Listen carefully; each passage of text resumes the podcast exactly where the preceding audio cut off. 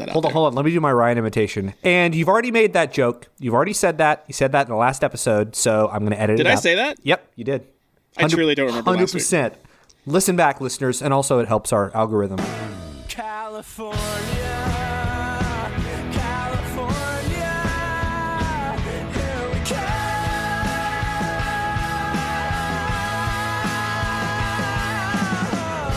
Keeping Up with the Cohens, an OC rewatch podcast. Mazel tov, pant loads, and welcome back to Keeping Up with the Cohens, episode number eight of season two of our OC rewatch journey. My name is Ryan Drake, coming to you from a very loud and windy Oklahoma City.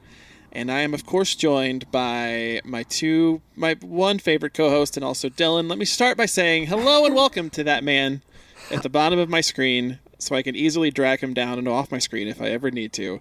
Dylan Irwin. Hello, Dylan. Hi, I'm going to hit you with, with how you should have insulted me. You should have said, I'm coming to you uh, from a very loud and windy Oklahoma City. And speaking of loud and windy, and then you could have introduced me.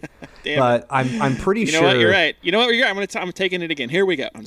I'm pretty sure that this this might be one of Ryan's favorite episodes of the podcast because as I was saying um, before we started recording, I'm really tired today, and so I am going to I'm going to be at about an eight as opposed to an eleven, and so we'll see how this goes. But uh, but it's really good to see you all. You look great. I feel like you're trying to bait us. Like, what? What are you tired Yeah, from, Dylan? I I'm- yeah, yeah. I don't believe like whatever he. First of all, I don't believe him. I feel like by 30 minutes from now, he's going to be full Dylan again. So I don't want to sit here and be like, oh, he's tired. Never But go yeah, full okay. Dylan. You never go full Dylan. You do it every day. That's true. It's exhausting. Yeah, that's why he's so tired just from being himself. That's why we all get tired. Uh, Okay. Well, thanks thanks for that, Dylan. Thanks for that report. I, I, I appreciate it. That voice you also heard, keeping us in line, um, is Chelsea Trinidad from Tulsa, Oklahoma, the helium queen herself. Hello, Chelsea. How are you? Hey guys, I'm doing good. Um, I was just thinking to myself the other day. Uh, my friend was getting really, really into the what is it called? The, the power of tidying up. The Marie Con- Kondo Condor. What's her name? Spark Joy stuff. Marie, first of all, Marie Condor. I don't know her name. Marie Kondo. Marie Con Marie Kondo. Condo. She he, he calls it the KonMari method. It's my friend Zach. Shout out. That's what He's it's called. probably listening. Um. Oh, it's just called KonMari. Okay. Yeah. I I wasn't sure. Um, but uh, he was telling me about how I need to KonMari my phone contacts. Um, and I was telling him that it was kind of uncomfortable because there's people on there who are like dead, and I don't want to delete them. Like that, I don't know. That seems like a razor. I of have some had I've had the same thing where it's like I first of all I've never gone through and edited my phone contacts in probably ten years, so there's just so many people in there I just never talk to. Mm-hmm. But there are a couple people that have died, and I'm like, it feels disrespectful to like, and those are the same people that like I'll I'll, I'll unfollow them like on Twitter or something because I'm like I don't need to follow them anymore, right? But it feels weird. It's really weird. Yeah. Um, well, the whole reason why I brought it up was just to say whenever I think about this podcast, it sparks joy. So we're keeping it. Oh, thank you. Wow, we're tidying up with the Cohens. Exactly. Well, we can get into these episodes. I have some thoughts. Uh, what, where, how do we feel about where we are in the OC season two right now? I feel like these episodes were a, were were a breath of fresh air. I loved both of these episodes. They were fun. They reminded me of season four, actually. Like they had Yeah, a but- really nice just hangout vibe. You know, we got lots of action with the core four. Um, Yeah. It was them just kind of hanging out and being silly, and you kind of just got to see their You know that relationships you know, and that- you know that the core four is not the core four in season four, right? like it's oh a very different well. okay, that's Yeah. that's a little ironic. But um, I love I love these two episodes, especially after the um, deja vu we were getting in the last six. I really like these episodes, and I'm pretty sure the mall episode. I'm surprised that that's not Ryan's favorite episode because I know how much he enjoys the mall. Well, that's exactly what I wanted to lead with. Actually, thank you, Dylan, for that segue. That was very you're good. You're, you know what? I prefer, I prefer Dead Dylan. I like this. Um, Dead Dylan. yeah. So I sent you. I actually sent you guys a picture last week. In the last two weeks, in, for the first time in a year because COVID, I have ventured out into both of our major Oklahoma City malls for the first time in a while, and boy, it is bleak. It is hard to to enjoy the mall right now. because most things have a lot of things, not most, a lot of things have closed and are still closed. And at Penn Square Mall, it's mo- it's or I'm sorry, at Quail Springs Mall, um, it's like most things are closed and just say like new store coming soon, but you don't even know what the store is. but so then the nothing things that but then the things that are open, can I tell you this? The things that are open currently at Quail Springs Mall in Oklahoma City. There is a golf course. There is an escape, a mini golf course. There's an escape room. There's a VR arena. There's a zoo. There's a zoo in the mall. What? There's a bowling alley.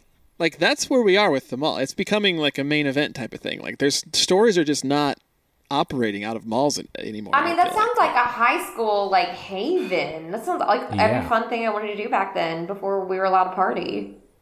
Man, See, my friend and I had this exact conversation when we went there. We saw all the shit that was there, and I was like, I don't know. I can't imagine high schoolers being like, "Yeah, let's go play mini golf at the mall." Like, I don't know who this stuff is for. hey, you want to go to the zoo, man? At the mall?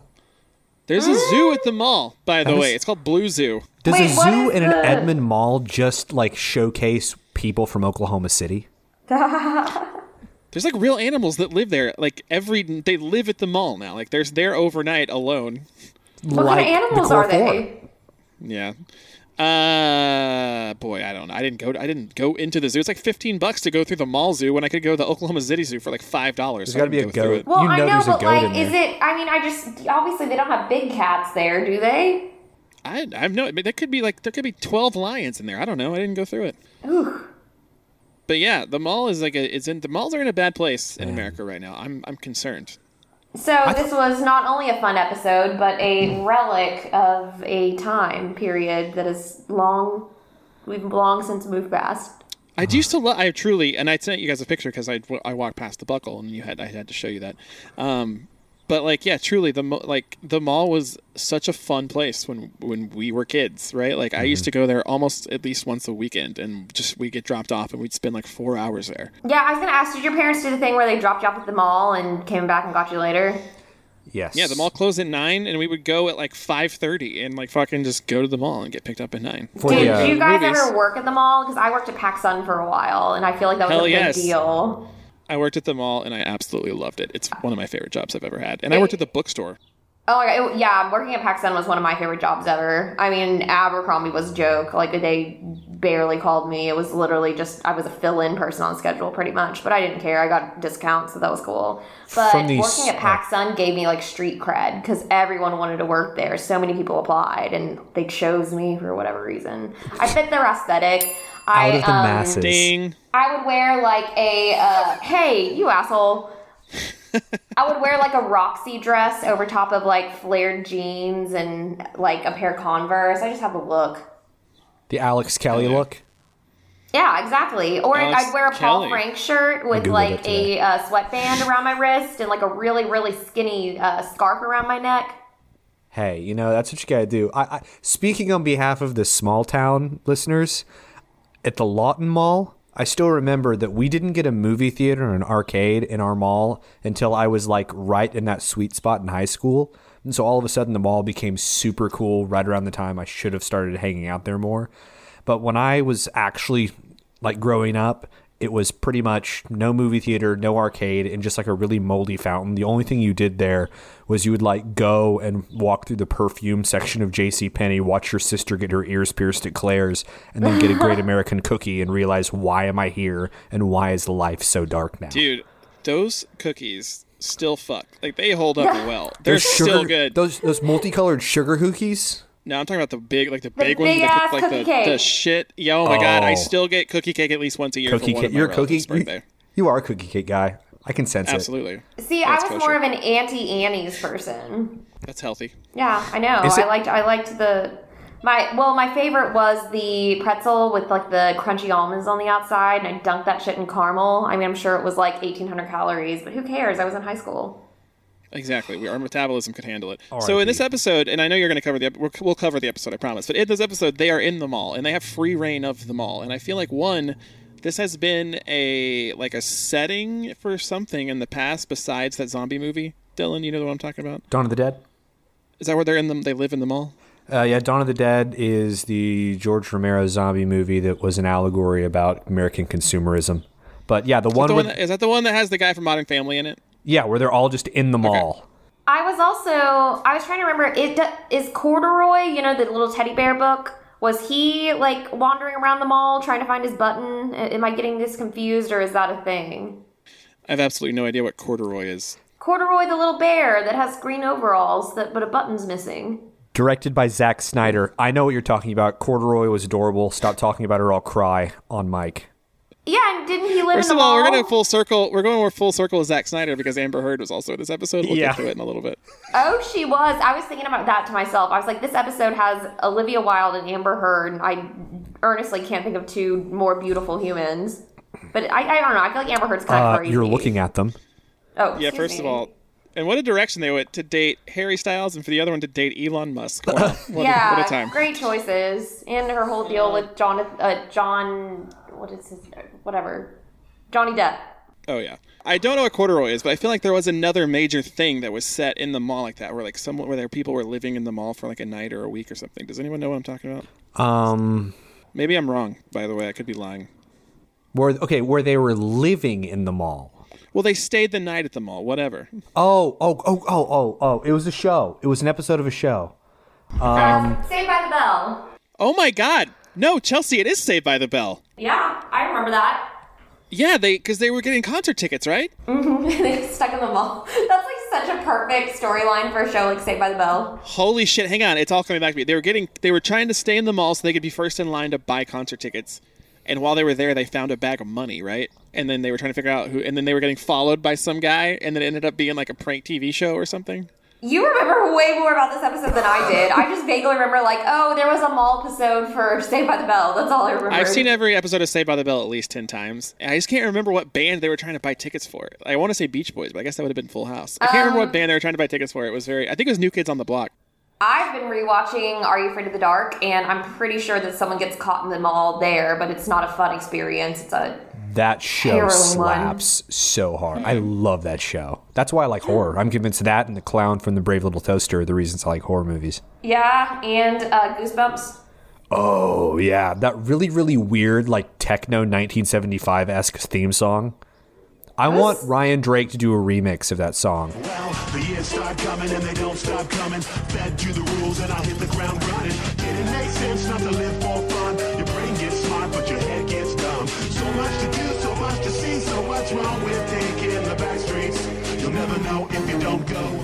After a failed attempt to buy tickets to the U2 concert, Zach and the gang find $5,000 abandoned at the mall, but things don't work out when a couple of shady guys are looking for the money and the gang believes they're criminals.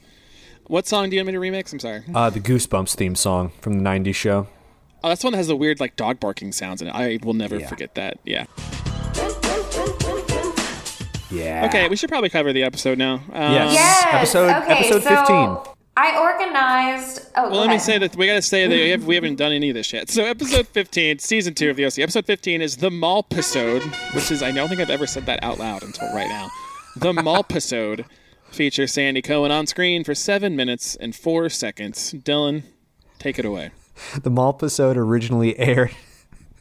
The Malpisode originally aired on March 10th, 2005. The Malpisode had 7.66 million viewers, and The Malpisode was written by Stephanie Savage. Chelsea, tell us about the mall episode. Uh, well, I organized it. Um, what I like about these episodes is that there's less like a storyline going on, and it's more just vibes. So I kind of just divided it by Wait, vibes. what? Hang on. That's just Chelsea's way of getting out of, like, I didn't recap it. So Your hair just Whatever, parted in the I middle totally- automatically. Yeah. Whatever. I totally recapped it. I just split it in between the core four and adult world. You so just I guess split we'll, what? You just split what? the storyline Of? of the mall episode. Thank you. The episode, the title of this episode is going to be the mall episode. So I know. Are we here to talk about the mall episode or not? yes, I want to So talk to about the mall Malpisode. To start the mall episode, it begins with Ryan in his bed, bumming hard over Lindsay leaving. And this is basically Mm-hmm. the exact opposite of what we saw a few weeks ago with Seth bumming over uh, Summer and Zach potentially sleeping together. It's a So good it was vibe to start on. It was it was kind of sweet to see Seth consoling Ryan, like he lifts up the uh, window curtains and he kind of sits on his bed, And, you know, he's kind of like, okay, I'm not going to let you wallow. You need to do this. And I thought they actually had a really nice, tender moment when Ryan brought up his attachment issues. He said something like, a lot of people left when I was a kid, and I thought once I was here, that part of my life was over, but it's not. And I kind of honestly forgot about his entire past in Chino and his shitty mom and shitty dad. What, what about you guys? What did, did that scene give you the feels too? I thought you said, "Did the vaccine give you the feels?" Um, no, uh, no. I feel like that's the thing that we don't that we talked about last season is that how much of Ryan's history is just kind of thrown to the wayside, and it's only brought up again whenever it's convenient. The uh, I'll tell you the thing that kind of I really appreciated about that whole scene is we kind of see a number of really important things happen for the first time. We see Ryan actually snap at Seth, like yell at him and tell him to shut Shut up. But then in reaction, we also see Seth kind of realizing, "Oh, I need to shut up now." And so I thought that was kind of cool how uh and then the the talk that resulted from that and yeah, you know, it was that was probably my favorite part of the, you know, first at least the first 5 minutes of the mall episode. Uh, moving to the next scene, uh, Seth and Summer are like seamlessly back together. It's like nothing had happened, which I don't know how I feel about that. Yeah, I have thoughts. It so just they they jumps back kiss in too quickly. they kiss once, uh, presumably the night before is what I'm assuming. This is the next day, and that's why Ryan's so upset because Lindsay left like last night. But their whole thing was first of all they're just immediately back together. The other thing is that like their whole thing, the reason they broke up was because Seth was overly like invested in Ryan. Clearly was into his relationship with Ryan more than he was into his relationship with Summer. But Ryan was kind of the problem there, and immediately the first thing we see of Seth and Summer back together is Seth saying like, "Something's wrong with Ryan. He's so upset. I don't know what to do about it." And I'm like, "Oh my god, just just have a different conversation one time." Yeah. I feel like the person that's grown the most in that relationship is Summer. Sorry, there are birds right outside my window. Yeah, I can hear them. I can they're, uh, too. they, they sound want- very they- sweet though. Yeah, they uh they're pretty great. They want to contribute too. Um, but I feel like Summer has grown so much in that she seems to be a lot more patient. Are they getting louder? yeah. Okay, They're like in they're, my- like, they're- they're like they're- creeping more and more towards you. They're in my beard. Here, hold on. Hey guys, stop. Go away. We're trying to talk about the mall episode. Yeah, come Yeah. on. We need to talk about the mall episode. Um, bouncing back to Ryan, uh, Ryan actually packs a bag and tries to catch a bus to Chicago to surprise Lindsay, which is so cringe. How many of us, show of hands, Googled the the bus ride to Chicago? How long would it take? Two days. Two days. It's a two day bus trip. Oh God! How is so? How is he supposed to go to school and do that? Did he not? He didn't tell anyone. He just left a fucking note. You live with you're living with the Cohens. Just get a fucking plane ticket. Yeah. Or don't be a weirdo and let someone go. Also, Yeah. a great point. Also, can you imagine if he had done it? Like what what Lindsay would have thought if she's like, "Well, just made it to Chicago. Oh, Ryan's here already." Yeah. Yeah. So I thought that Seth kind of said what he needed to at the moment. Like Seth didn't didn't. If it were me in the situation, I'd be like, dude, let it go, you moron. But Seth was kind of like, yeah, I don't know if this is the right thing to do. I think we all just kind of need to move on. I thought that was cool. Um, so Seth suggests to go to the mall. He suggests he goes to the mall, right? And they just run into Marissa Well, and Summer. well, Is- well, no, well, Summer has to go to the mall. Chelsea, you got the vibes wrong. Yeah, Summer Oh, has to go to the mall, and she drags Marissa along and Seth because Seth and Summer go everywhere together. Get in, loser. We're going shopping. There's in, there's one more one more thing I want to say about the bus stop before we we move on, um, and that's as someone who's a fan of really poorly written, uh, not very well executed jokes. Was the entire purpose of having the guys in uniform there so Seth could make a Saving Private Ryan joke? I think it was that because, and also because Summer had made like a like a Semper Fi kind of reference at the diner. Oh yeah, the, the She was like, Marines like the never Marines." never leave a man behind, and then the Yeah. Marines were at The the, bus bus, stop. stop. and then he said Saving Private Ryan. Okay, yeah. Cute. Uh, Well- speaking of Marissa, Cute. um, she's trying to get used to living in Alex's apartment, but obviously it is not exactly the Taj Mahal. Uh, after living in her big house next to the Cohens with her mom and dad, then I guess she did spend a stint, you know, living outside, but presumably she was kind of supposed to get used to living in Caleb's house, which is pretty big from the looks of it. And cats like smaller spaces.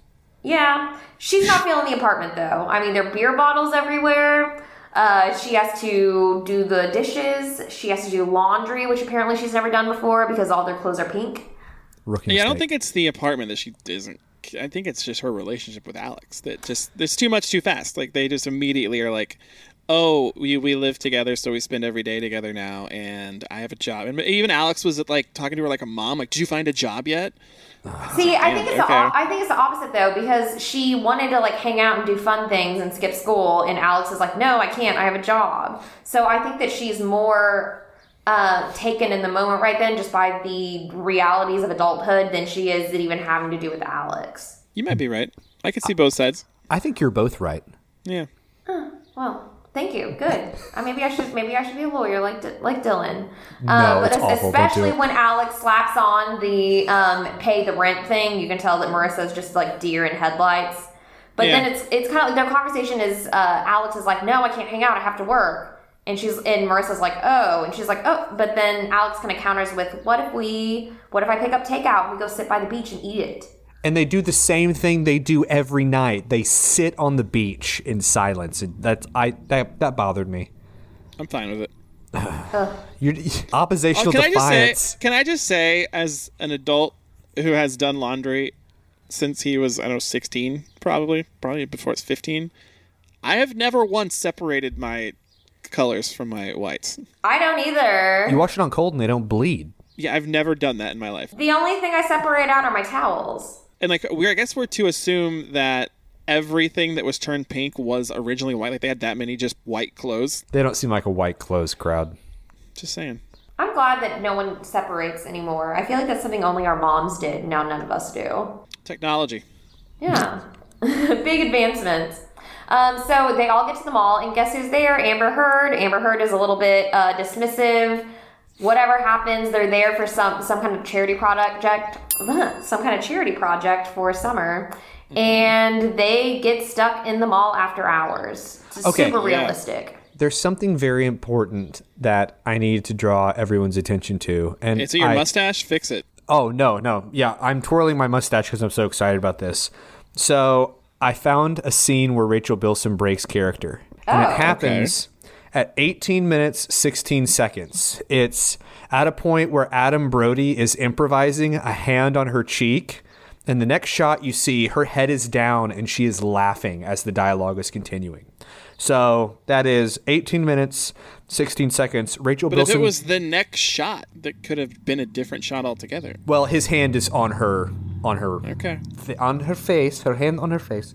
Thanks for and, demonstrating. Um, yeah, it, it's great. That's what I love about podcasts. You could hear me doing things with my mustache. But um, check it out. It's bizarre, but um, it's also not that unbelievable because we know Adam Brody is the greatest improviser of our generation. I the bit with the girls calling, um, you know, their their homes and making up something, but then Seth just calling his dad and being like, "Yep, we're at the mall. We might have to use a credit card. Bye." I thought that bit was pretty funny. It's the truth. What'd you guys think about the roller hockey scene? Well, I'm glad you asked, Chelsea, because that is my music moment of the episode. Uh, Summer decides that they're going to play roller hockey with actual skates, not rollerblades. Um, and it's set to E Pro by Beck, who I have a very strange relationship with because I feel like Odelay is like one of the greatest records of all time. And then everything since then, he's made maybe five songs that I actually like. But one of them is E Pro, and it was uh, used in this scene very well. he i so musically i was i've been wanting to bring this up because i love this beck album i love it it's for because e-pro is i think the opening track off of guero and they play like every beck song in this episode is from that album and i'm trying to remember when that album came out if it would have been around this time. But um, for a while i was just like are they just playing the album from start to finish? Is that what they're doing in this episode? Um, only complaint i had about the hockey scene is that Jason Voorhees does not use a chainsaw. He uses almost everything else, but he does not use a chainsaw. So that was Ja- uh, wait, that was a bad wait, take. who does the chainsaw? Texas Chainsaw Massacre. What's his name? Leatherface. yeah, Leatherface. Yeah, Jason. Jason, and he actually doesn't get his hockey mask until the third movie. Fun fact: first movie, Hmm. the killer's his mom. Second movie, he's Baghead Jason, and then he gets it in the third one. Wow, Dylan, those are so relevant to the conversation. I'm enthralled Wow. right now and not tempted to read my text messages. Damn, get get well, fucked. Well, if you look down at your if you look down at your text message, you'll see I'm texting you about this episode while we're talking about it. Um, so you know what bit I did think was kind of dumb was the Seth and Summer drama, like with him being like, "Oh, I found a postcard." Like I just, I just feel like they didn't need to inject that. It, it- there doesn't need to be a conflict with every single character pairing every single episode. I thought it was kind of dumb. The Yeah. only thing I think it lays out is that it kind of preps us for Zach, uh, Zach coming back here in a few. yeah, it's kind of just like, hey, don't hey, don't forget Zach. And I feel like it also was their way of just being like, nope, the thing with Zach is totally over. She's all the way in on Seth now. Yeah. Um, so we get a lot of nice Ryan and Marissa tenderness. Uh, you know, they're kind of hanging out like old times, um, you know, rather intimately. Marissa and Summer have a moment where they're talking about it, and Summer's like, So, you know, Lindsay's gone. Do you see you guys getting back together? And Marissa kind of says that she misses him and thinks about him every day. And then, of course, it's like such a perfect TV land thing where Seth walks in right then, is like, Oh, hey, Ryan, and reveals that he's been sitting in the, uh, vent. Which, by the way, so they the way they got out of this room they were trapped in is through an air vent that was ginormous and perfectly clean. There was not a speck of dust in this air vent, which is the most Ew, air unrealistic vents are so gross to me. Yeah. Like I hate when you're in a beautiful home and you look up and it's just obviously no one's thinking about their air vents, but you're like, oh my gosh, I've never seen more dust caked in a square foot area. Mm-hmm. I don't spend a lot Do of you- time in air vents. Do we think that climbing through an air vent is even something someone can do, or is that strictly things that happen on TV? It's TV? almost always just a TV thing because that one, like the one we saw in this episode, was massive. because they do it in Die Hard, and then they do it in uh, The Breakfast Club. I just do it. I In, feel com- like they do it in Community. Do it in Final Fantasy VII. They do. They That- do it because I in think- that. This is the dumbest uh, reference I could think of, but in that Ducktales movie, like with the treasure Oh, that's not dumb at all. It's and the DuckTales genie. rocks. I mean, I was like, it was one of me and my sister's favorite movies. It was like we watched that movie every Sunday. So Are you- now, of course, I don't remember the name. what. What's what do you call a, a fan of Ducktales? Like, do you have a name? Like a ducky. Like Zach, know. Zach's Ducky. Oh, yeah, and they just totally like abandoned that storyline. It had no payoff. That made no sense. Um, What, I did this think it was kind of cool when they. Uh, shut up. Um, I love when they were finding snacks and like Marissa finds licorice, but Ryan finds the No, good no, no, stuff. no, like no. he finds a gift basket. Marissa finds macaroons. And I was like, that is dangerously close to Oh. mac and cheese. She has a type. Macarons. mac and cheese or mac and cheese. I can do mac and cheese or mac and cheese. which is actually what Leslie ate this evening. And when she texted me after work, she sent a Marissa gif and said, "Sorry, I'm being so complicated," and said mac and cheese question mark. So we live this life. I want everyone to know. I did have some. Uh, this is a very Dylan question to ask, Okay. but he was like, "Oh, I found a gift basket. There's brie cheese in here," and I'm like, "You cheese probably needs to be refrigerated." Like he should have been like, "I found caviar." That would have made more sense. Not all cheese has to be oh, refrigerated. Oh. God. Okay, moving on. I don't want to. Just go to don't Whole- need to go go, to Whole into that. Foods. I just feel like if you're at the mall, you have access. First of all, if you're at the mall and they close, most malls have the gates that come down over the stores. So I don't know how they were getting into these stores and finding these things. Well, they were in a department store, so it's like you know the front of Macy's would close, but then they had access to the rest of the store, the Macy's. Oh, I didn't even think about Okay, it. I like didn't that. even think- Well, no, because at, Yeah, no, it 'cause wasn't at one the point they were like going like the ball went down the escalator and like Summer and Marissa were Well, Macy's downstairs. has an escalator in it. Yeah, you might be right. You I actually don't might be right. Anyway, I just feel like if you have access to the mall, there's you could find good food at the mall. Like it's there. Better, nothing better than some mall cheese. I I don't know. I think it'd all be packaged. I think the gift baskets are the way to go. Because, like, think about if you went behind a Panda Express. Like, it wouldn't be like, oh, there's nice raw ingredients here for me to cook with. It'd be like, oh, everything is There's, bagged. go to the cookie place. There's so many cookies out there. Yeah. Okay, you could eat cookies. Absolutely.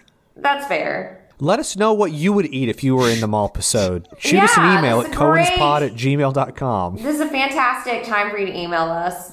Um, so they have this stupid little little plot of like the mall cop who for some reason has a gun on him. He pulls a like- gun. Yeah, he pulls a gun. I have one note. I have one note in this episode, and it's the cop pulls a gun. A cab. Yeah. Why Yeah. is the cop pulling a gun on them? That's insane. What is it? What is that? So I don't. The bait and switch was kind of cute. They like put people inside of the tent. I guess what after they played roller hockey, like Ryan and Marissa lost, so they had to sleep in the tent. And since Seth and Summer won, they got to sleep in the Ethan Allen uh, comforter set, which is so funny because we've all been in department stores and we've all seen the bed there and been like, "Oh my god, I want to lay down in it." 100%. Like, who has not done that as a child? I completely forgot Ethan Allen was a thing until you just said that. That just jogged. that just jogged so many memories. I thought that bit was funny too, where they're play- they're really into the roller hockey. Well, at least the girls are really into it, and then they get distracted by the makeup, Oh yeah, Mm-hmm. yeah, yeah. and the boys the whole time are just like, whatever, whatever.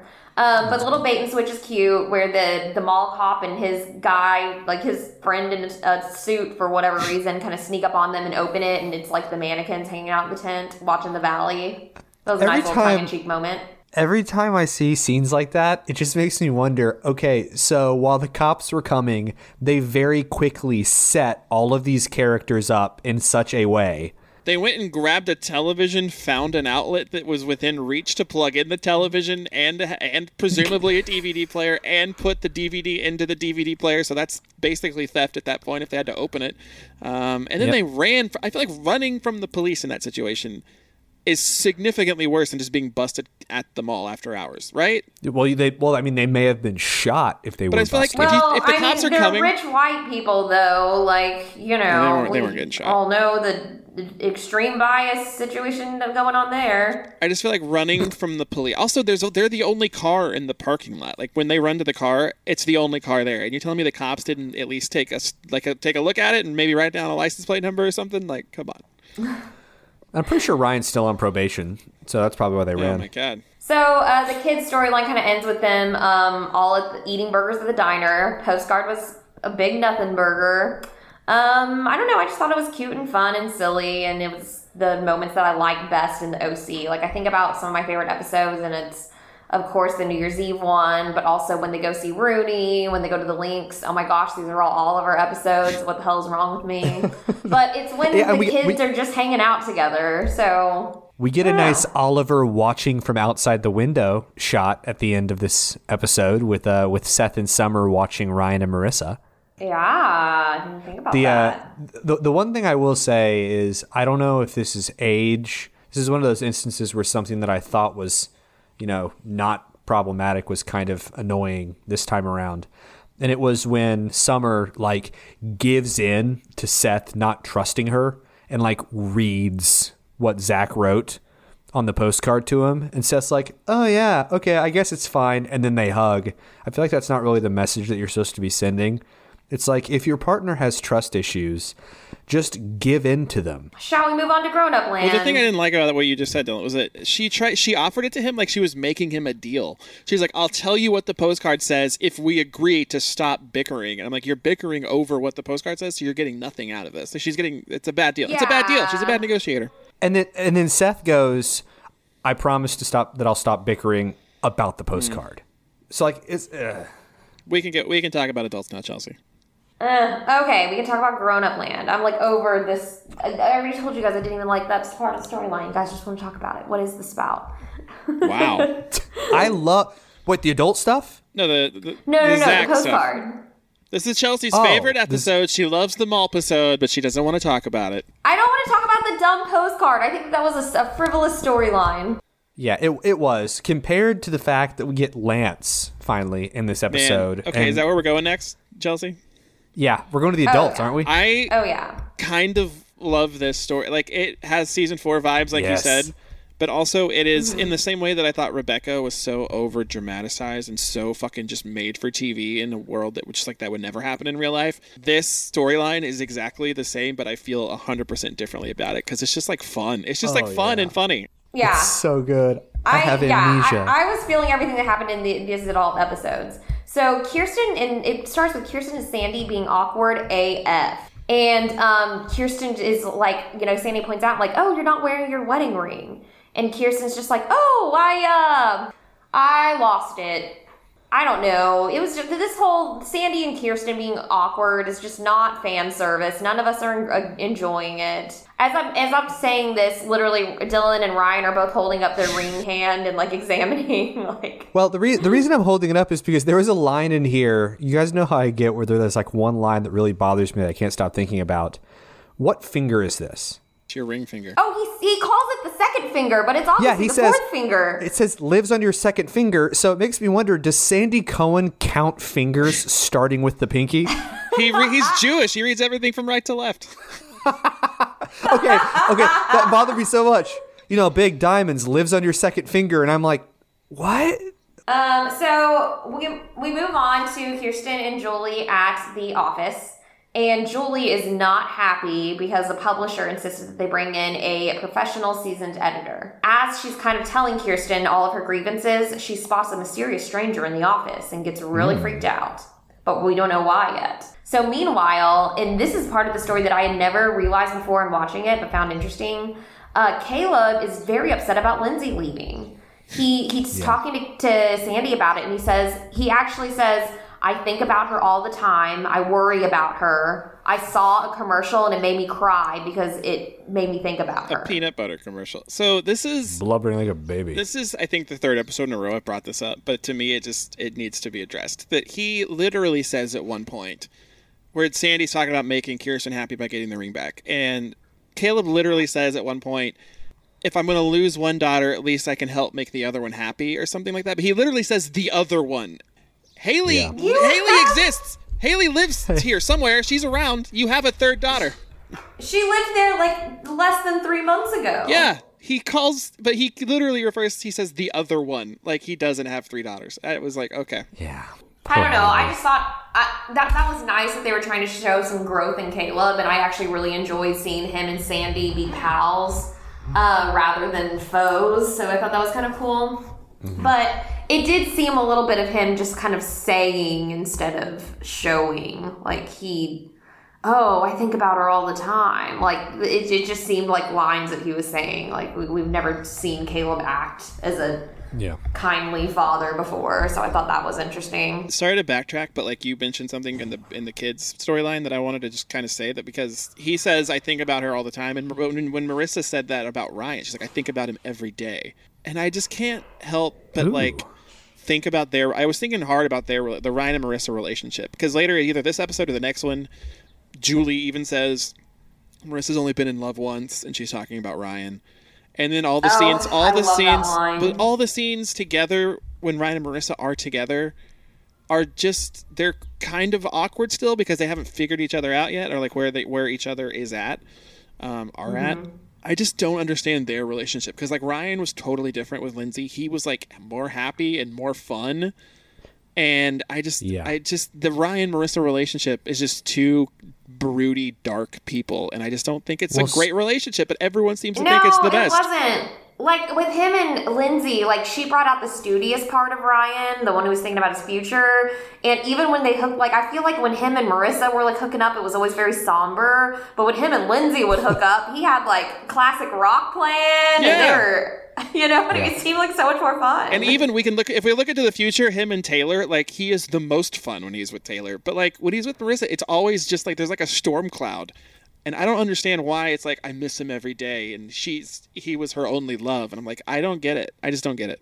Well, there's It's that line so that I think. Summer says where they talk about, or or she's telling Seth not to meddle. This might be the next episode, mm-hmm. but where they're talking about it and they say, you know, Ryan on his own, Marissa on her own, great people, but together, no. Mm-hmm. And so I, I feel like I, I don't I don't ship them. You all is what I'm trying to say. Um, so we meet a new character named Carter. Uh, he was brought in to edit Newport Living.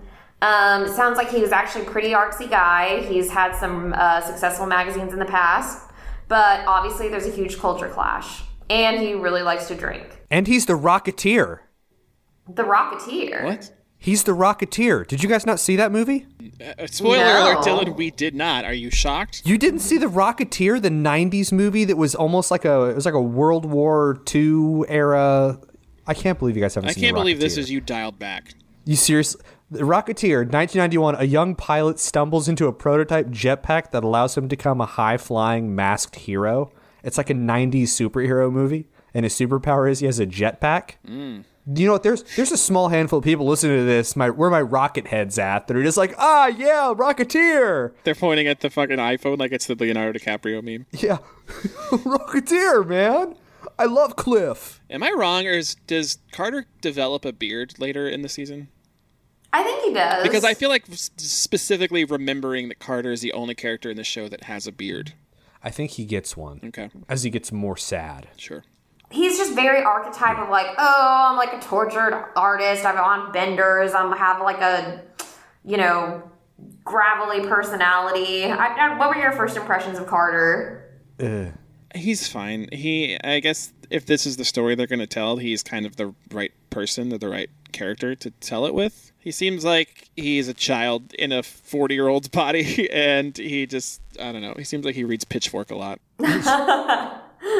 Um, I don't. I don't mind him in this episode. It's the next one I think that's really bad. Mm. So Caleb and Sandy are hanging out, which again I said was really cool to see them be friends in that way. But Sandy tells him about Rebecca and says that that's why Kiki's mad at him. And I just don't understand what's with the inappropriate sharing. Like just a few weeks ago, Tate told Kiki that he was cheating on or cheating with her his her dad's wife. Like I don't understand. I mean, I'm sure it's just for TV world, but they should have kind of thought about that a little bit more.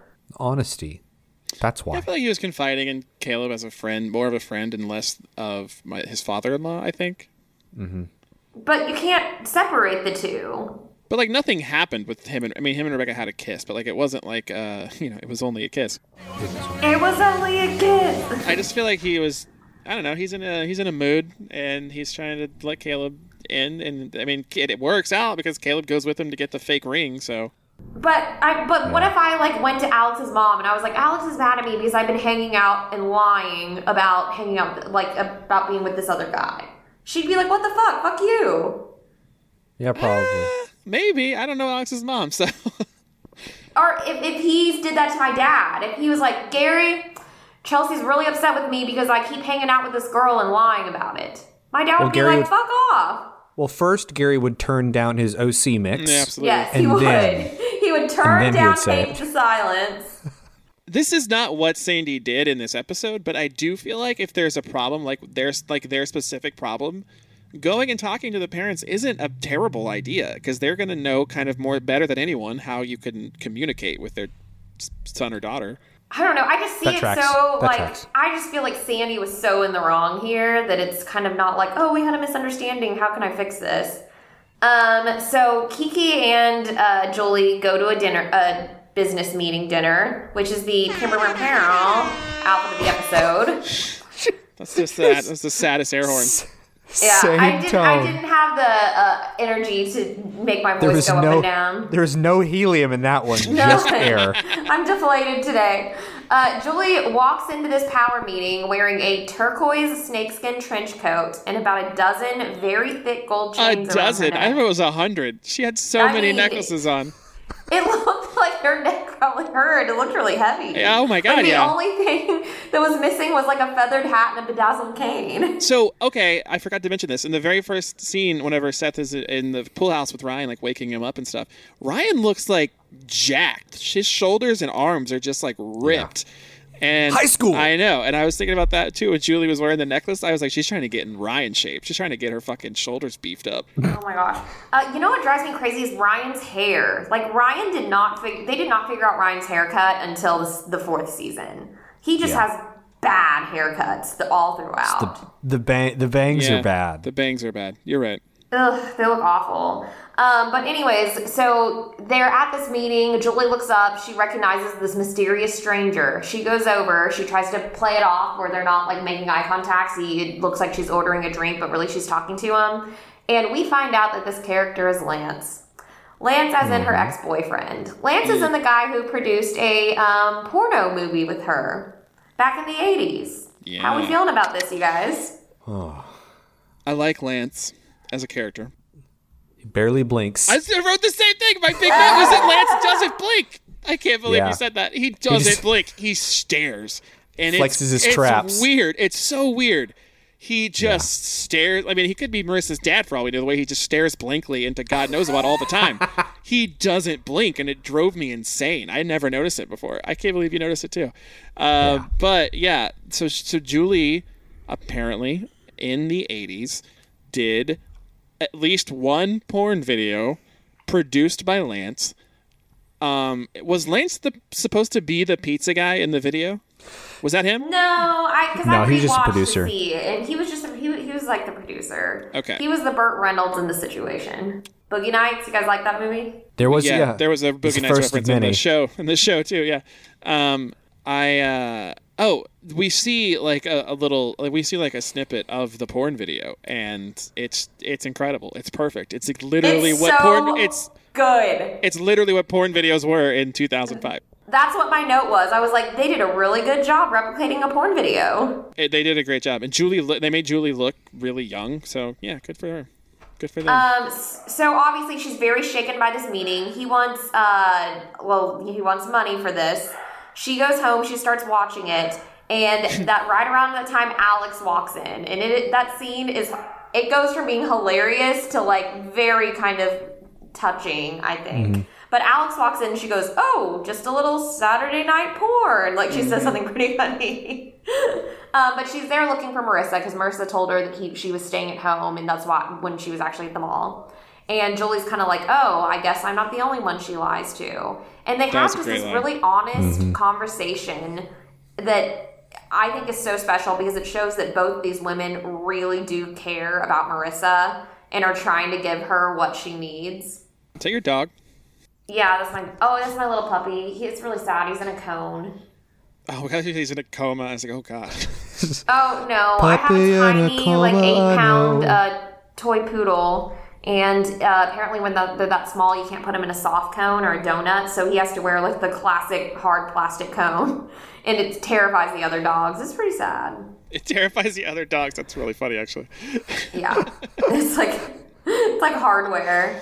Um, but also I think that sweet. Julie's talking to her, and she's just like, I don't mean this to be, you know, mean. And she's basically like, you know, Marissa's using you, and, and like I don't think that anyone thinks that Marissa is like maliciously using her. She's not using her, but she is like the flavor of the week, which is what Julie basically says. And Yeah. it made me like I know people like who are adults that are like Marissa is in this series, and they are just kind of self-destructive and they do jump from hmm. person to person because it's exciting and then as soon as it becomes actually intimate they freak out and run away mm-hmm. Mm-hmm. They're in it for And the I think that chase. Julie delivered that message with, with as much like care and respect as she could. Yeah. So I don't know. I thought that was cute. Anyways, back to Sandy and Caleb. They're playing this crane game so we can find her this yucky ring because it reminds them of when he proposed. what are the odds that you would find the same ring from like 20 years ago in a fucking anyway I don't think they change those machines very often. Actually, what I will say is I went to an arcade uh, over the weekend. I went to an actual arcade. I went to Cactus Shacks. You the first did time. not. I did. Ooh. Um, What'd you first of play? all- first of all, lots of upgrades. They're killing it over there. Um, I played a lot of pinball. Um, and but we also played a lot of ticket like ticket like the game where you put the token in and it tries to push it off the ledge to get tickets. Did a lot of that. Anyway, we used our tickets to buy some stuff, and I asked the guy there. I was like, "So there's like a lot of candy and stuff in here. Like, do you guys ever change that out?" And he was just like, "No, it's been there for years." Wow. Special gum. Wow. Um, but yeah, the episode just kind of ends with uh, Sandy giving Kirsten the ring and trying to reconcile. And it seems like it ends on a positive note. Yeah. She goes and gets her ring after he's he tells her like I've been trying to look for your ring and I couldn't find it so I got you this other ring. And then he like goes to take a shower because it's the middle of the day. Why not? And she like uh goes and gets her ring out of the nightstand like so she knew where it was the whole time. So that's where you know that like oh there was there at least was a big problem. Maybe it's fixed now. It's still there's still some tension there. There's still some weirdness there because they haven't resolved it yet. They haven't really talked it out yet. No, they haven't. Um, but yeah, that was the episode. I loved it. I thought it was fun. I thought it was a breath of fresh air. what episode was it Uh, the mall, the mall episode. thanks Chelsea Anytime. I love the Malpisode. Well, that will get us into episode 16. That's right, 16, right? Yeah. 16? Yeah. Yeah. 16, The Blaze of Glory. The Blaze of Glory features Sandy Cohen on screen for 8 minutes and 55 seconds. What else does this episode that came after the Malpisode include, Dylan? Well, uh, after the Malpisode aired on March 10th, um, seven days later, following the premiere of the Malpisode, the Blades, the Blaze of the Blades, the Blaze of Glory aired on March 17th, 2005. St. to Patrick's Day. seven. So yeah, 7.55 million viewers. And what do you know? It was written by Mike Kelley. You know what? I literally just got hit with this memory. I know exactly what I was doing on St. Patrick's Day 2005. Spill. Because it was we were on spring break from high school. It's my senior year of high school. We were on spring break, and Fall Out Boy played a show on St. Patrick's Day of spring break that year at the Green Door downtown with um, the Academy is and with Gym Class Heroes, and I went to it. I specifically remember it being St. Patrick's Day. That's wild. Oh, that is crazy. I, I remember this exact episode watching it live too, because you know, like we said, it was spring break. It's such a happy, fun episode. I, I this is might be one of my favorite episodes of the series. Like definitely top eight. Whoa, that's More- a Dylan comment. Do you like it more than the Malp episode? The mall episode ha- was very good as well. I think I might like Blaze of Glory a little bit more. The- I, more the than the only mall thing that episode. bugs me is I think that they could have gone a lot of places from this episode. They didn't. Like we we have heard in the past that Marissa plans things and that she's this social butterfly and is the most popular girl in school and is a really good leader. But we've never really gotten to see it until this. And honestly, she did have good leadership skills. Like there was lots of chaos going on, lots of people approaching her, and she just maintained a really cool, breezy attitude. Mm-hmm. I'm not going to say that she was the most direct person in the world. Yeah, she just but, I delegated. mean- she just delegated everything to Ryan. We'll get there. I don't know if I agree with this. I, I, I have a big general question about this episode that kind of mm-hmm. feeds into this conversation. And Chelsea, you kind of did this kind of stuff in high school, didn't you? Like oh, planning yeah. and social stuff. Okay. oh, for sure. Do you think if you were missing weeks and weeks of school, the school would still let you retain that leadership position? No, of course not. It's Okay. completely unrealistic. Yeah, because I mean, we're led to believe that Marissa pretty much like stopped going to school for at least a week. Do you remember season one? Ryan and Marissa are about to get together. We talked about this. And like we talked about how much they were not good for each other back then because Ryan was fresh mm-hmm. off of like going to fucking jail basically and it was uh, clearly on mm-hmm. probation. And like as soon as he and Marissa start talking, he like tries to get her to ditch school. He's like, "What do you just blow this shit off and get out of here?" And Marissa Oh, was yeah. always the one that was just like, "No, I've got to plan the kickoff carnival. I can't just." So I don't know. I feel like maybe hmm. she's been doing something. I feel like she maybe she's ditching classes. I don't know. if She's just ditching school straight out. I don't. I hmm. believe in Marissa more than you do. I She's doing believe in the Marissa background. Cooper. Well, and I guess like Oliver was trying to get her to go to Paris, and she was like, "No, I have to go to school." So Yeah. I don't know. Maybe she is. But the Again- other thing that I think was kind of a missed opportunity was how everyone really embraced Ryan and how he really saved that uh, bonfire. But then, like, they just kind of go back to never really like engaging with school again. Like, they really didn't engage with school until Taylor comes into the mix. I feel like this is Chelsea's way of trying to get us to skip to the end of the episode and just be done. Yeah, yeah, totally. Well, the- I don't have a full inbox or anything. Mm-hmm. Oh, okay, let's get into the episode. So, like you said, Oh, yeah. in the open, we have Ryan and Seth. They're both wearing red, which I liked. I liked Ryan's like flannel red shirt. I did not like Seth wearing a pullover uh, sweater vest over a white T-shirt. Not into it. um, They're reminiscing about last year, and wouldn't you know it, there is a bonfire coming up. Um, Ryan starts thinking about Marissa, but then he looks over and sees that Alex is dropping her off to school, which I didn't know Alex was driving Marissa to school. I thought Marissa drove the boys to school. Um, but Ryan Yeah, what happened walked her car? yeah, we're now we're in Alex's weird car. Uh, but Ryan walks Marissa to class. Q, California, California, here we come. So this episode is pretty dominated by the children storyline, like the four, the core four. But I want to go in reverse into from like what I thought was kind of my favorite, but also the shortest storyline, which was Julie and Lance. Let's start with Julie and Lance. yeah. Sounds So good. Lance visits Julie at her office, um, and he basically says, "You have three days to cut to give me five hundred thousand dollars." He seems to think that he could just put a porn tape on the internet and make more than fifty thousand dollars, which I don't understand. His 72 business- hours. His business acumen is like, she's like, "I'll give you 50. He's like, "I'll make more if I put it online." I'm like, "I don't think you will." I was thinking that's because that's because it would be like I, I, I don't know is how famous are we supposed to think of Caleb Nichol as being? Is he really the Donald Trump of the West Coast? Because if he mean- is, then obviously his wife's porno would be you know a moneymaker.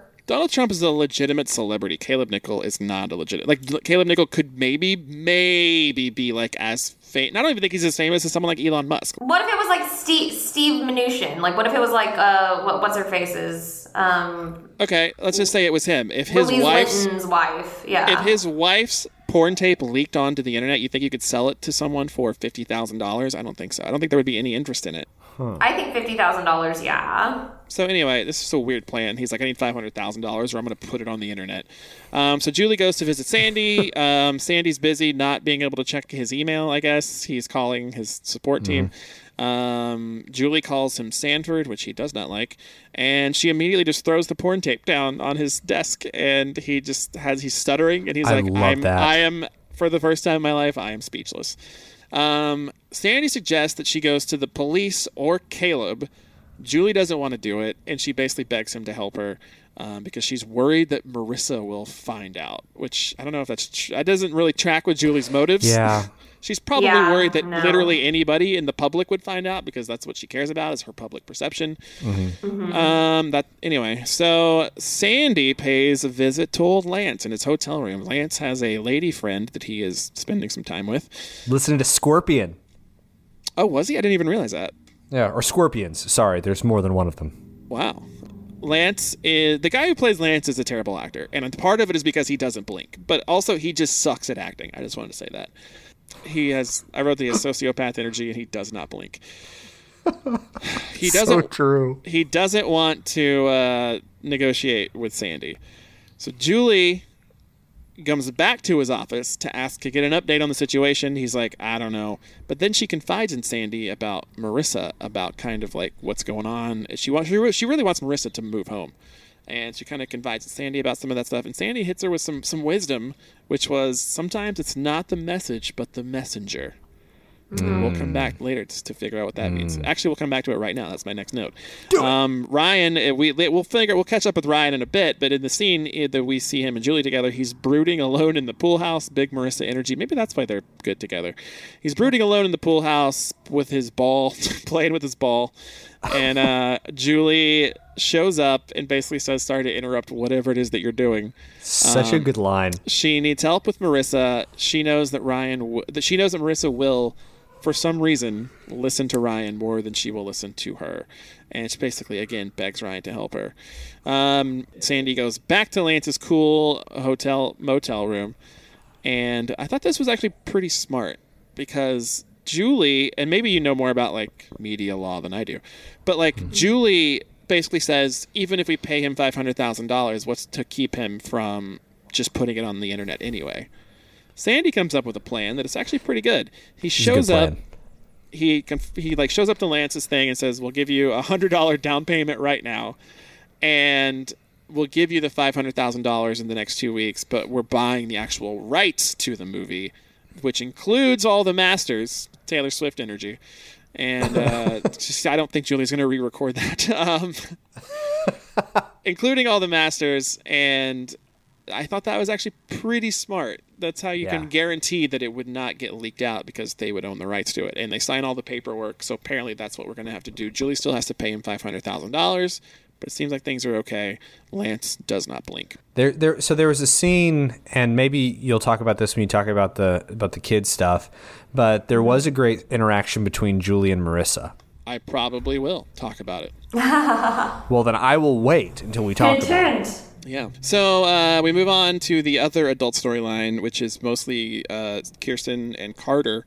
Um, but it starts with Sandy and Kirsten. He's teaching her how to play golf. I thought that was really cute. And Kirsten looked pretty hot in her golf outfit. I was into it. Oh my gosh. Yeah. See, you thought it was cute. I see it and I cringe. Like, golf is What? the one thing. I want to spend no time playing golf.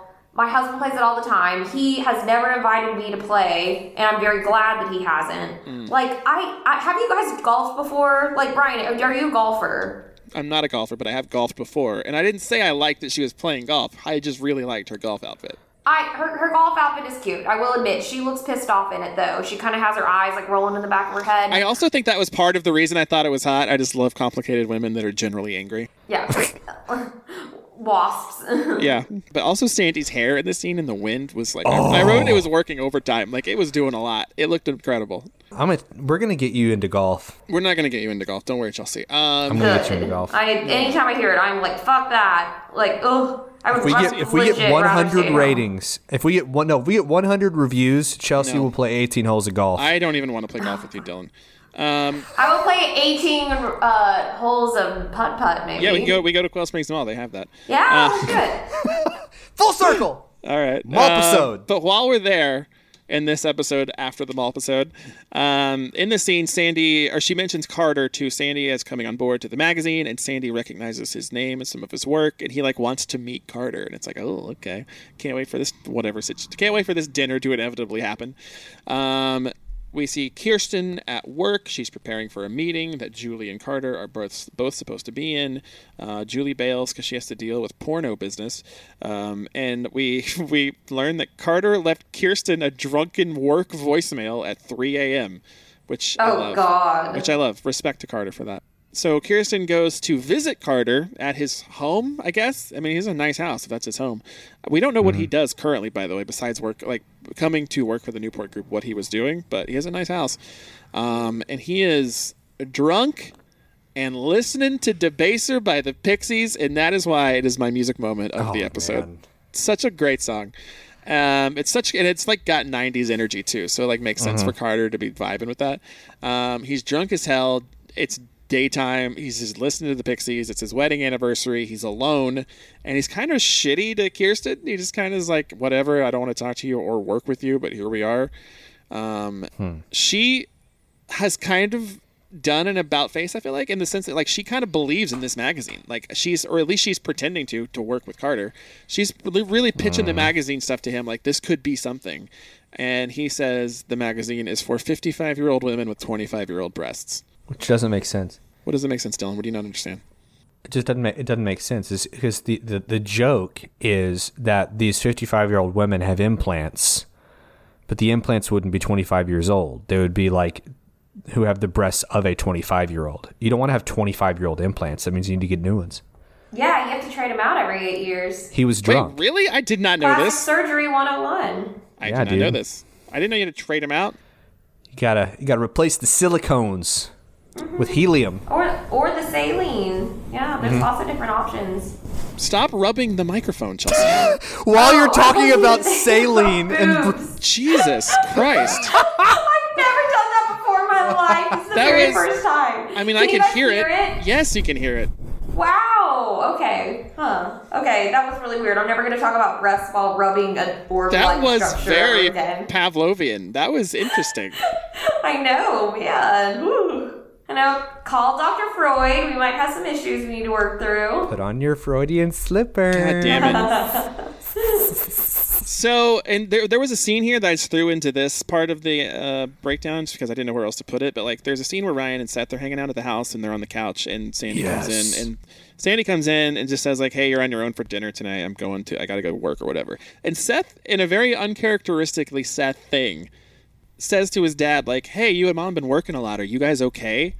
And Sandy's like, "Yeah, we're fine." But I was like, "That's that was that was nice of Seth. Good for him for mm-hmm. thinking of other people for more than two seconds."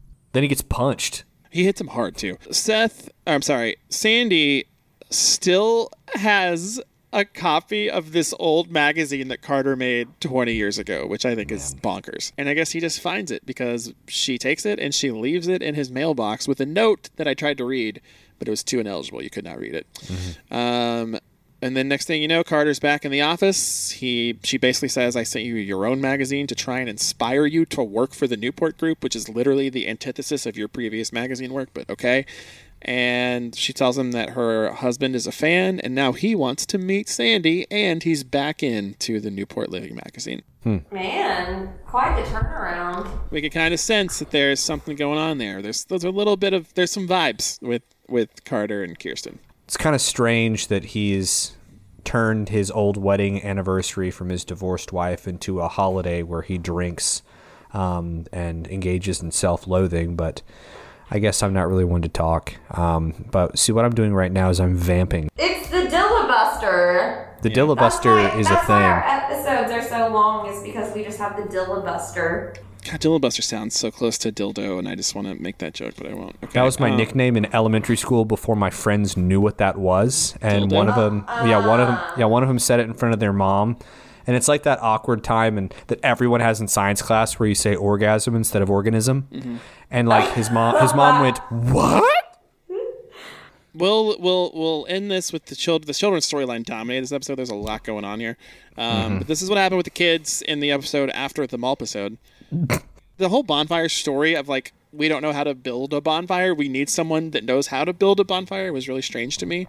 yeah. But Ryan loves architecture and he loves burning things down, so he I was like the that. obvious choice. Um, Marissa has lunch with Summer. She tells her that things with Alex are really great, but you can tell she's lying because things with Alex are not really great. Um, but Marissa does ask Ryan to build the bonfire, and everyone agrees it's great. He's going to help her. It's great. And this whole time, Seth's kind of behind the scenes manipulating the situation a little bit, trying to en- encourage them to spend some time together. Summer does not like that.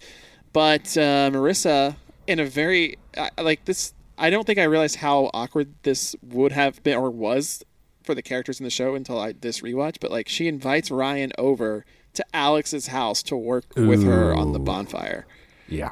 this is the scene where they were on the couch together and Sandy came in and Seth this I think Seth I think Adam Brody kind of improvised this but like first of all as Ryan walks away Seth's kind of teasing him Ryan walks away and then comes back and hits him in the arm very hard Yeah. like Ryan like we said Ryan can throw punches um probably harder than Dylan or I at this point but he fucking hits Seth in the arm hard and then and then Adam Brody I believe just goes into like faux crying like puts his hands in his hands like he's crying and I think that was Yeah. probably improvised because it looked very out of place Best Um, improviser. he's best in the biz, you know?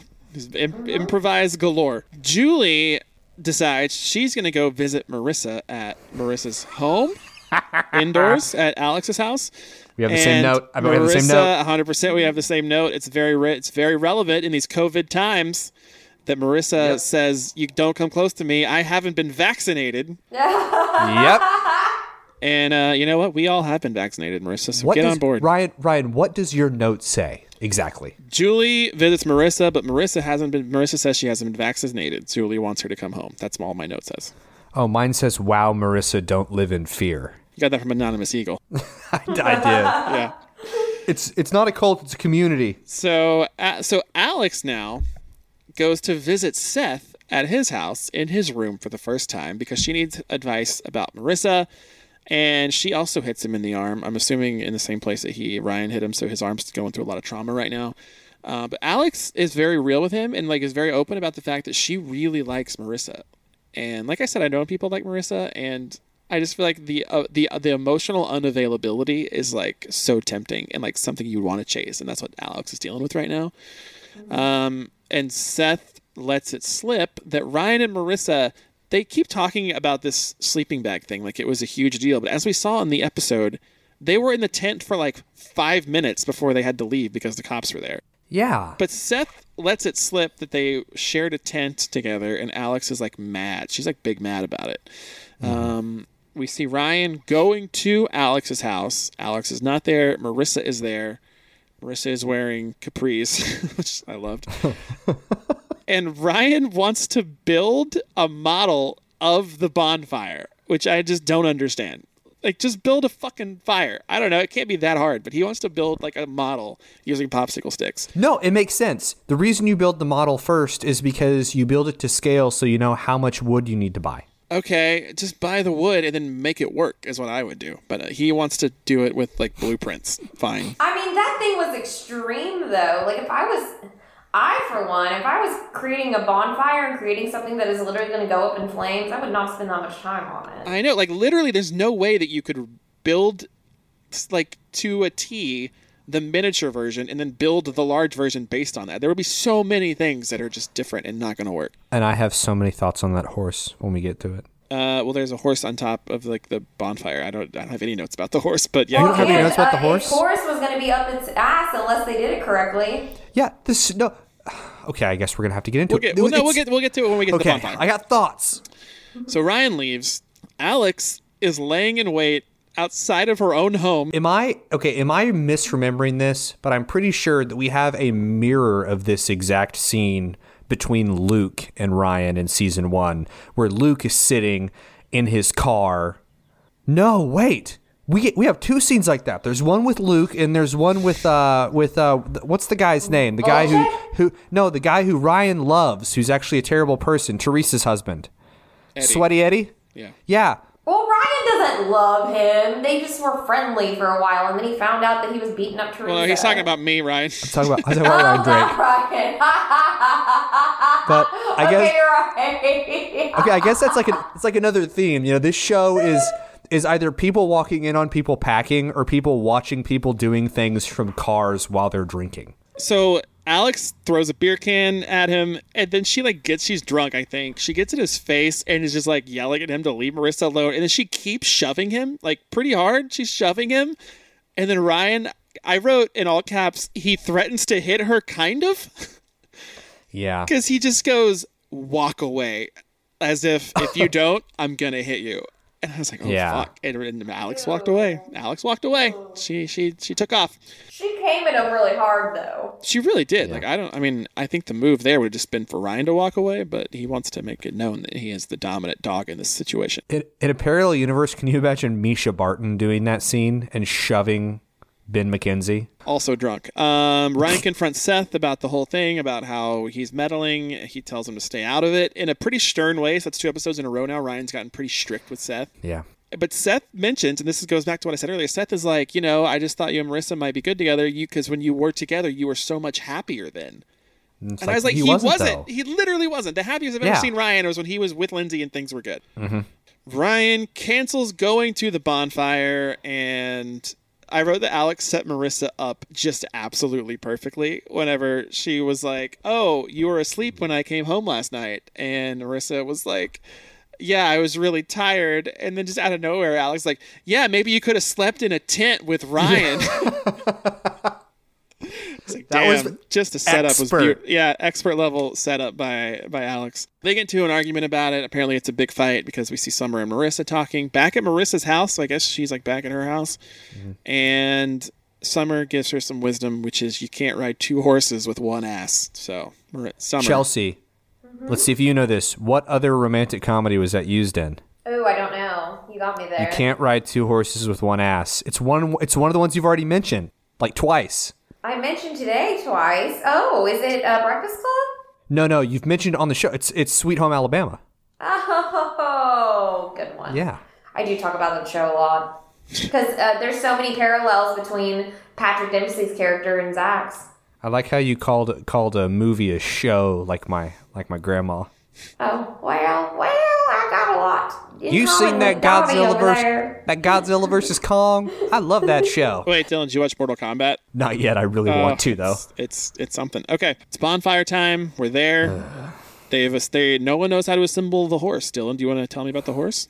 This is so stupid. Okay, so they they make this big deal out of like, well, the head's on the wrong way. Is this for the left or the right leg? And so right out of the gate, I'm like, were there no like plans?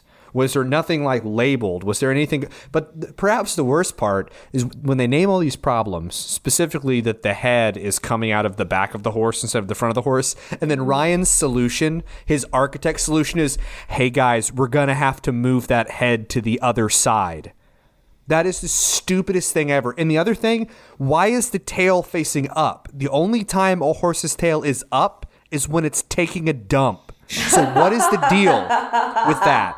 So, and Captain Oats' tail, not up. Captain Oats' tail, down, normal, horse, neutral, not up. Which I think that's it's a, it's a metaphor for the way this episode ended. It just kind of ended in a weird way with a burning horse taking a dump on the beach that is this second season. Well, did is Captain Oats the only inspiration for this, or like, are they about to play a, a team who the horse is meaningful to? Is their mascot can't- the horse? I'm just, I'm trying. No, to they're the understand. pi- the they're the pirates. pirates. I assume because there was a pirate there randomly, Oh, which okay. freaked, which freaked me out. Do you remember the scene where Luke and Ryan were at the baseball field when they found out about Luke's dad, and like those Oh, guys dang, showed up? Those guys showed up to fight them. One of them called them the Harbor Butt Pirates.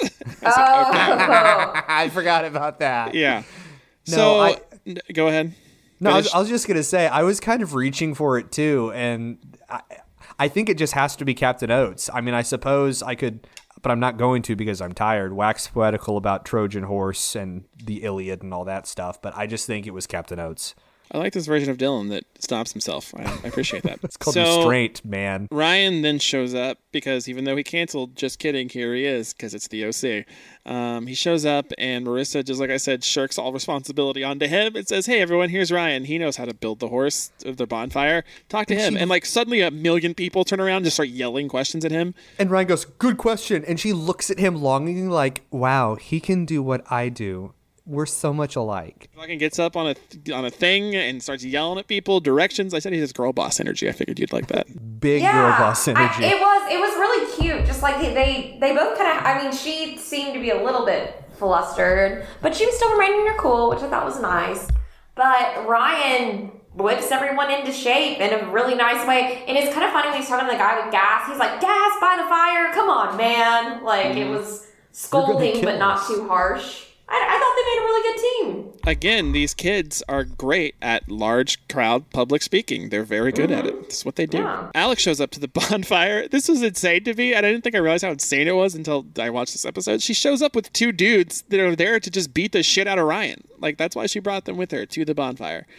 Um, so she, Alex shows up with these two dudes, and they're gonna fight Ryan. Marissa stops them and takes a walk with Alex so they can talk, but also Ryan with the two dudes. They never do fight, but Ryan is just kind of he has some fun lines with them. He has fun with them. He has like Seth energy in those scenes. No, he has the amazing meta line where he looks at the dude with long hair and he goes, "I like the wrist cuff." Yeah, because he used to wear a wrist cuff, right?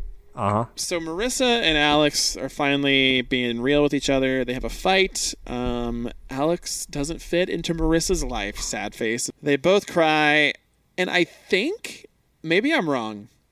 This to me, because this felt like a very real, like good, good, normal breakup, and like I think that's the first time that's ever one. happened in this show. Like most, like the break, like Seth and Summer broke up because he like left. They didn't actually break up. He just left, and it was over. Yeah.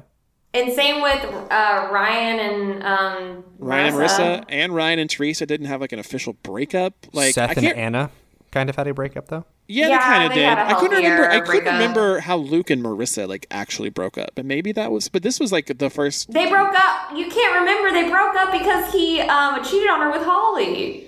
And then he got shot.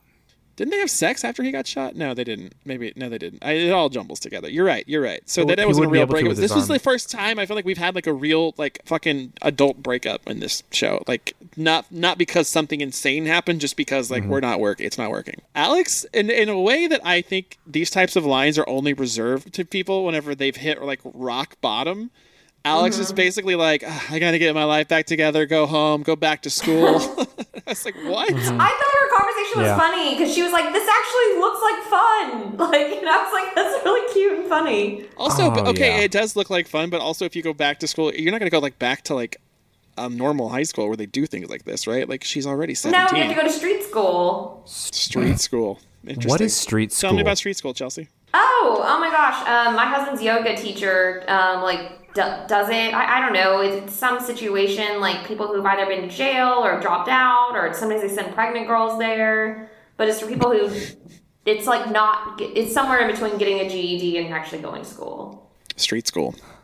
It's called street, Street school. It's literally called street school. Like, I think that's what the government calls it. I've never heard of it, but I'm I, Tulsa I Street feel School. I feel enlightened. So Alex is cool. Alex is like, but like I just feel like that's the type of thing that you would get from someone. This was like a joke I used to tell in comedy. It was like you hook up with someone and the next day they're like, "Man, I got to get my life back together and go back to school," because you're like their fucking rock bottom. You're like the reason that they're like, "Oh, I gotta, I gotta fix my life." That's what this felt like, even though it didn't need to be like that. Anyway, they break up. It was funny that she, like, sicked those guys on him. Like, That one dude had really nice hair.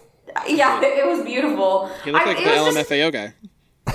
like oh my gosh me and alex were those two dudes for halloween one year and everyone would stop and take a picture with him and no one knew who i was It Oh, oh, I thought Not I the thought- guys from the OC. I was about to say, oh my gosh, that is a deep pull. yeah alex was Redfoo and everyone knew who he was want to take pictures and then i was just like the person on the side Do you know they you know they're related? I think they're like a uncle nephew duo. well and they're related to paris hilton somehow And Redfoo is like a financial analyst. He's like on Fox News a lot. That's I know. what stocks, stocks, stocks, stocks, stocks, stocks. I tweeted like a, a screenshot of Redfoo's Wikipedia page, which I spent some time on, and like he's a financial analyst. Okay, this is. In- I mean, maybe the Paris Hilton connection makes more sense. Yeah. Uh, you know what I thought was kind of cool about this episode is that also, again, it's a little peep reminder that Ryan is very gifted in engineering and architecture. Like that's Yeah. a recurring motif throughout the season that is cool, and I don't know. It shows growth with Ryan, and it actually shows his journey from where he started day one in jail talking to Sandy to who he becomes in the finale. So I thought this is a nice little reminder of that. I agree. That, we didn't even talk about the fact how in the uh, at the end of the mall episode there was a scene of the two of them in the diner and Ryan was making fun of himself in the Oh, pilot episode with the French cute- fry oh in his yeah, mouth. yeah, yeah. Whoever you want me to be.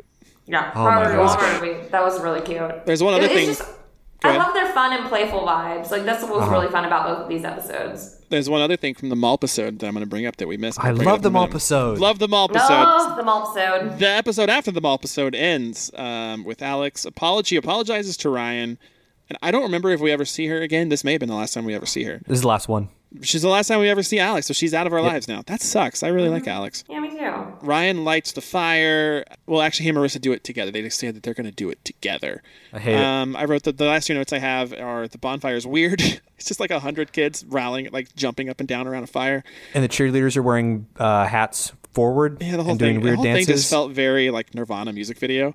Um, and Ryan looks at Marissa and says, "Are you ready to go back home?" And I was like, "Well, she's at home. She's on the beach. She's outside. We know Yeah. she's at home." Uh, yeah. You're in her litter box. That's right. But yo, so something that we forgot to mention in the mall episode was that when Ryan and Marissa were in the tent together for like the five minutes they were in there, they also reference the uh, Thanksgiving episode and they bring up. Oh, they were Well, they bring up- Well, I think that was just their way of being like, "Hey, remember Ryan's brother is in jail, right? Remember Trey? Because I'm pretty sure Trey." Oh, Uh-oh, so everyone. they're setting us up because these these both were very much so like reset transitional episodes, and you know, next week we're gonna start a totally new story arc. Like, yeah, is that I, Mm. again? I don't remember. Like, I guess Alex is gone now, and I'm assuming the next episode we finally get into Trey. Mm-hmm. I'm pretty sure. Wow. So that's what we have to look forward to next week. We're gonna have Trey in the house. Oh, baby. Yeah. I thought he was in this show for longer than what he's actually in because we're on episode 16. There's only 24 episodes, so it's only like yeah, eight episodes of Trey. Oh, that feels like a lot. I don't know. Ugh, the Trey I, episodes. I felt like he was in like half the season. I felt like Oliver was in half the season too, but I guess he really wasn't.